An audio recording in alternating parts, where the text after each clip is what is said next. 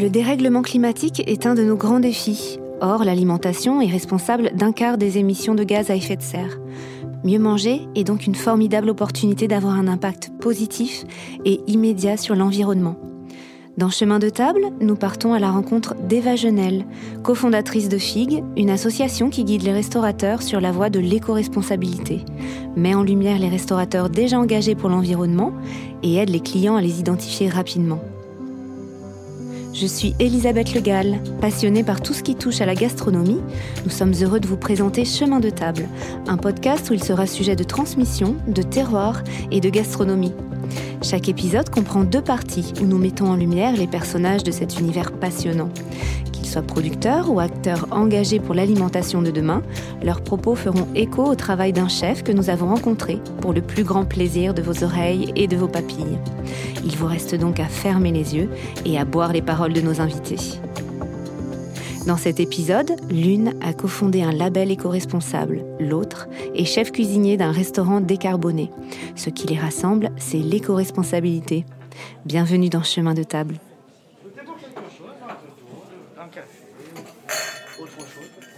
Nous sommes à Paris où nous avons donné rendez-vous à Eva Genel,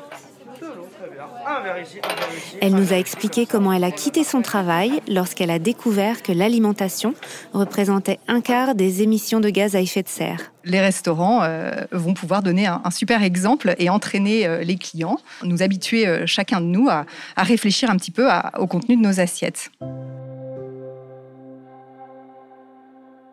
Eva Genel, bonjour. Vous êtes cofondatrice de FIG, Food Index for Good, qui identifie et met en valeur les restaurants éco-responsables. Bonjour. Bonjour Elisabeth. Que signifie pour vous être éco-responsable? Eh bien, je pense que ça remonte à mes grands-mères euh, qui euh, avaient connu la guerre et qui euh, faisaient très attention à, tous les objets, qui réparaient, qui recollaient, qui rapiéçaient les chaussettes. Ça nous paraît d'un autre temps, mais elles m'ont toujours appris à hum, vraiment prendre en considération les ressources, à éteindre la lumière quand on part d'une pièce, à ne pas gaspiller de nourriture, à, faire un pain perdu avec le pain euh, gaspillé. Euh, voilà, pour moi être éco-responsable, c'est euh, porter attention aux objets, aux ressources, à l'énergie, se dire que ça ne vient pas de nulle part et qu'il faut donc en prendre soin. 26% des gaz à effet de serre proviennent de l'alimentation. Ce chiffre paraît énorme. Comment l'explique-t-on? Alors oui, c'est un chiffre euh, considérable. Hein. Plus d'un quart des émissions de gaz à effet de serre euh, proviennent de notre alimentation. Euh, ça recouvre à la fois la fabrication, l'agriculture pour produire les aliments, mais aussi la distribution, la réfrigération pour les conserver. et c'est un chiffre qui est en même temps porteur d'espoir, parce que c'est une partie énorme de nos gaz à effet de serre. Or, c'est une partie sur laquelle on peut agir. Euh, c'est relativement facile de changer notre alimentation, de passer sur une alimentation plus éco-responsable. C'est beaucoup plus facile que de changer nos modes de transport ou de changer notre logement, voilà, notre chaudière. C'est ce constat qui vous a amené à créer l'association FIG? Voilà, alors j'avais une, euh, une, vie euh, normale et classique avec un, travail dans un grand groupe et j'ai eu vraiment envie d'agir. Euh, j'ai eu cette impression que on est un peu dans une voiture qui fonce dans un mur et personne n'appuie sur le frein. donc je me suis dit, ben, concrètement, il faut que j'agisse d'une façon ou d'une autre. Or, l'alimentation m'a paru être un domaine d'action plus facile à actionner qu'un autre. donc voilà, de ce fait, euh, je me suis dit euh, qu'il fallait essayer de, passer cette, cette, parole sur la, la, possibilité de changer notre alimentation. et puis, j'ai aussi pensé au restaurant parce que j'ai été moi-même inspirée souvent en allant au restaurant par des, nouveaux plats. Ça me donne des idées de, choses à cuisiner à la maison. et je me dis donc, les cuisiniers, les restaurateurs peuvent être les ambassadeurs de l'alimentation durable.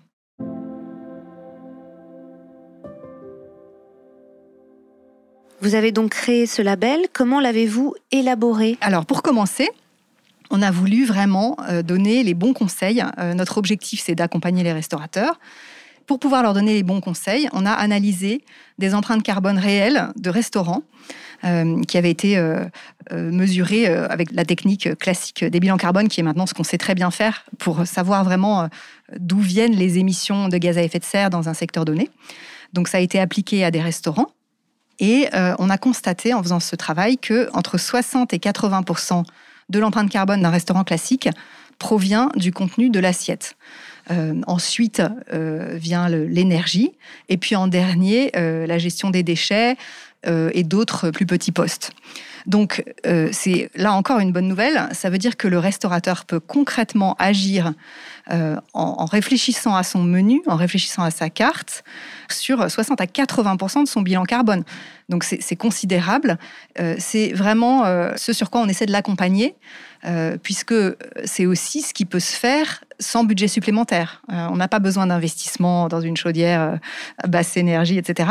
Enfin, on n'a pas besoin de, revoir son concept nécessairement. On peut rester euh, sur la même idée, la même cuisine, bien sûr, mais exercer sa créativité différemment. Voilà. S'attaquer à tout ce qui est eau et énergie, c'est important aussi dans un second temps, mais par rapport à l'importance de l'empreinte carbone de notre assiette, c'est secondaire. Donc c'est pour ça qu'on recommande aux restaurants de commencer par ce travail qui concerne le contenu de l'assiette. Aujourd'hui, les restaurateurs ont donc un rôle essentiel à jouer dans la préservation de l'environnement. Exactement. Les restaurateurs peuvent vraiment jouer un rôle essentiel, euh, à la fois euh, par rapport à l'empreinte carbone de leur propre restaurant, mais aussi par l'inspiration qu'ils vont donner à leurs clients, euh, qui vont apprendre progressivement à cuisiner mieux certains aliments, à cuisiner de saison, à découvrir les légumineuses, découvrir des, fruits et légumes dont la connaissance s'est un peu perdue.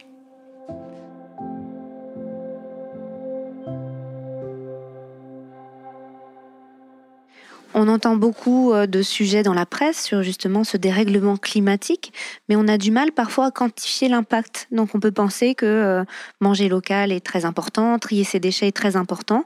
Vous, vous allez accompagner les restaurateurs pour leur montrer où est le véritable impact avec ce label. Voilà, exactement.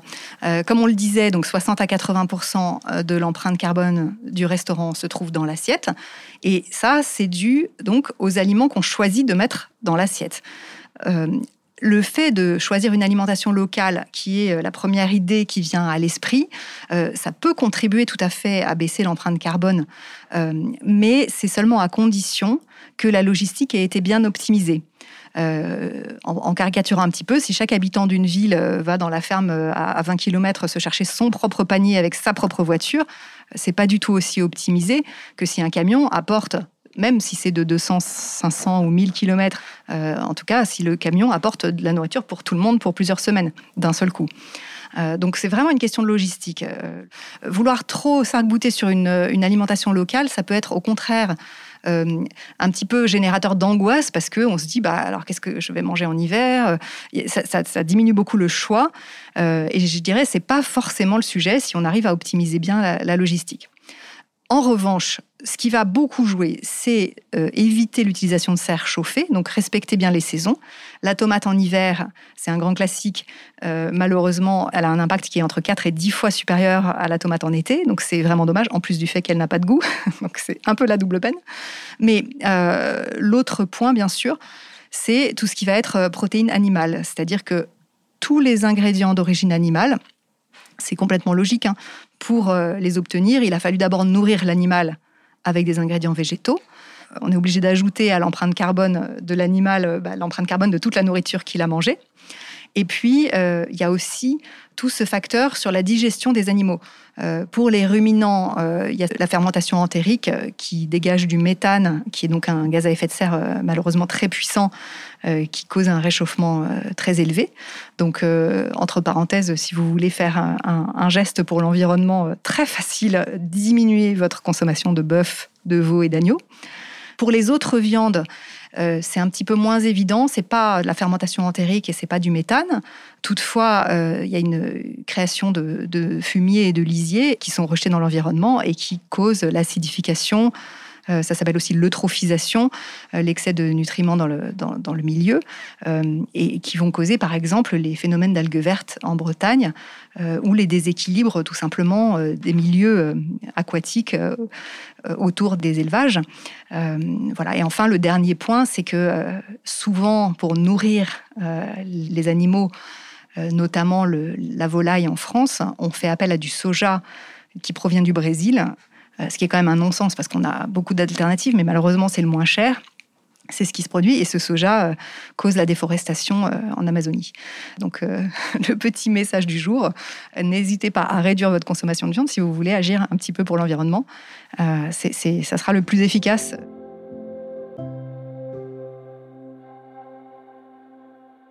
Ce que j'entends dans ce que vous expliquez, c'est qu'au-delà des gaz à effet de serre, l'alimentation a des conséquences sur la biodiversité, par la déforestation par exemple, et également sur notre santé. D'ailleurs, on en parlait avec Hubert Chanov dans notre précédent épisode, on a plus besoin de s'hydrater en été qu'en hiver, et donc de consommer des tomates quand il fait chaud. Ce qui est intéressant, c'est qu'en réduisant les gaz à effet de serre, on préserve la biodiversité. Absolument. Euh, le carbone et les gaz à effet de serre, c'est ce qui est le plus facilement disponible comme données. Donc c'est vraiment ce qu'on utilise pour calculer le plus facilement, le plus simplement une empreinte carbone. Mais c'est corrélé en fait. Euh, généralement, l'empreinte eau et puis l'empreinte biodiversité des aliments sont très corrélées à leur empreinte euh, carbone. Donc on utilise l'une pour simplifier, mais en fait tout ça revient au même. Euh, c'est vrai qu'on n'a pas parlé des problématiques d'eau, mais euh, il y a des podcasts passionnants sur le sujet et, et, on se rend compte que ça va devenir aussi un enjeu critique et que ça va nous obliger à vraiment revoir notre alimentation. On ne va pas pouvoir continuer à se nourrir comme on le fait maintenant. Et puis ce que vous disiez sur la santé est aussi essentiel. Euh, on a actuellement euh, une, partie de l'humanité qui, est vraiment mal nourrie, euh, tout en étant trop nourrie. on sait que la viande a un impact, tout comme le sucre et tout comme le fait de ne pas respecter les saisons. Tout ça, c'est pas ce qu'il y a de meilleur pour notre santé.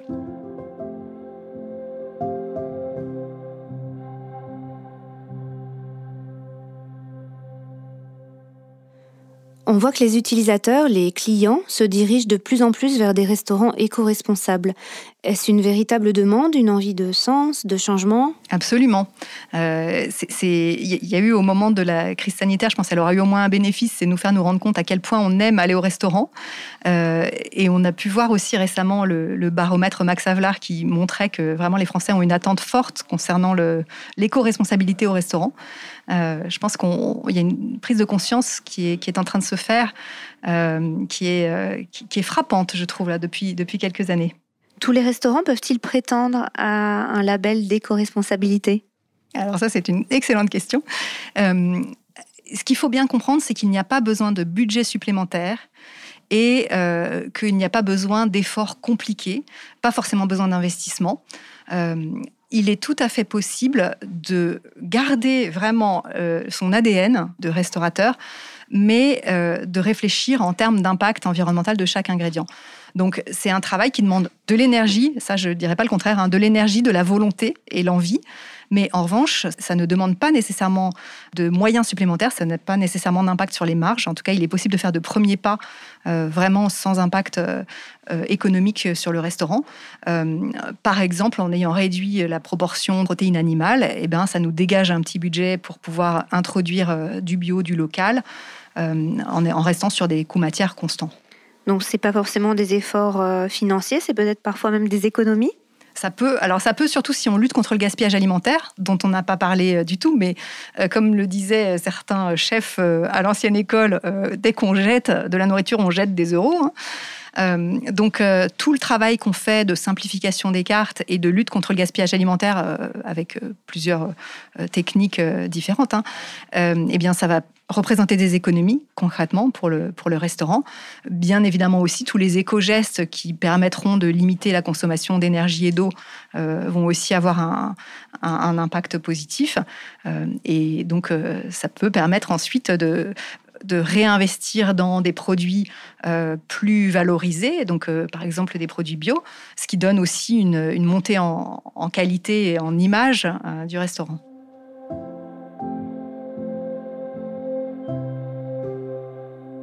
Quelle est votre vision à propos de l'éco-responsabilité en cuisine? À quoi un restaurant va ressembler demain? Ah Alors, avant la cuisine, pour moi, le, restaurant, euh, ça se joue au niveau au moment où le, chef conçoit sa carte. Et l'idée, c'est que euh, la carte viendra de la nature et pas le contraire. C'est-à-dire qu'on ne va pas euh, tirer sur les carottes pour les faire pousser au moment où on en a envie, mais plutôt se, se, baser éventuellement sur un partenariat avec un maraîcher local ou en tout cas une plus grande proximité avec ce que la nature est capable d'offrir à un moment donné pour construire une carte. Et voilà, il faut aussi que les clients apprennent que bah non, on peut pas avoir de la fraise n'importe quand, de la tomate n'importe quand. Donc euh, il y a un vrai changement de mentalité, d'attente. Euh, il faut qu'on comprenne en fait un petit peu euh, chacun ce qui est logique et ce qui est voulu, enfin ce qui est de l'ordre des choses et, ce à quoi on peut se plier. voilà, et puis bien sûr, bah, mettre au cœur de l'assiette la richesse des légumes, la richesse des fruits, les céréales et les légumineuses, et n'avoir les produits euh, qui sont actuellement considérés comme nobles, donc euh, tout ce qui est euh, d'origine animale, que en, accompagnement. C'est presque ça qui va devenir la garniture, j'espère.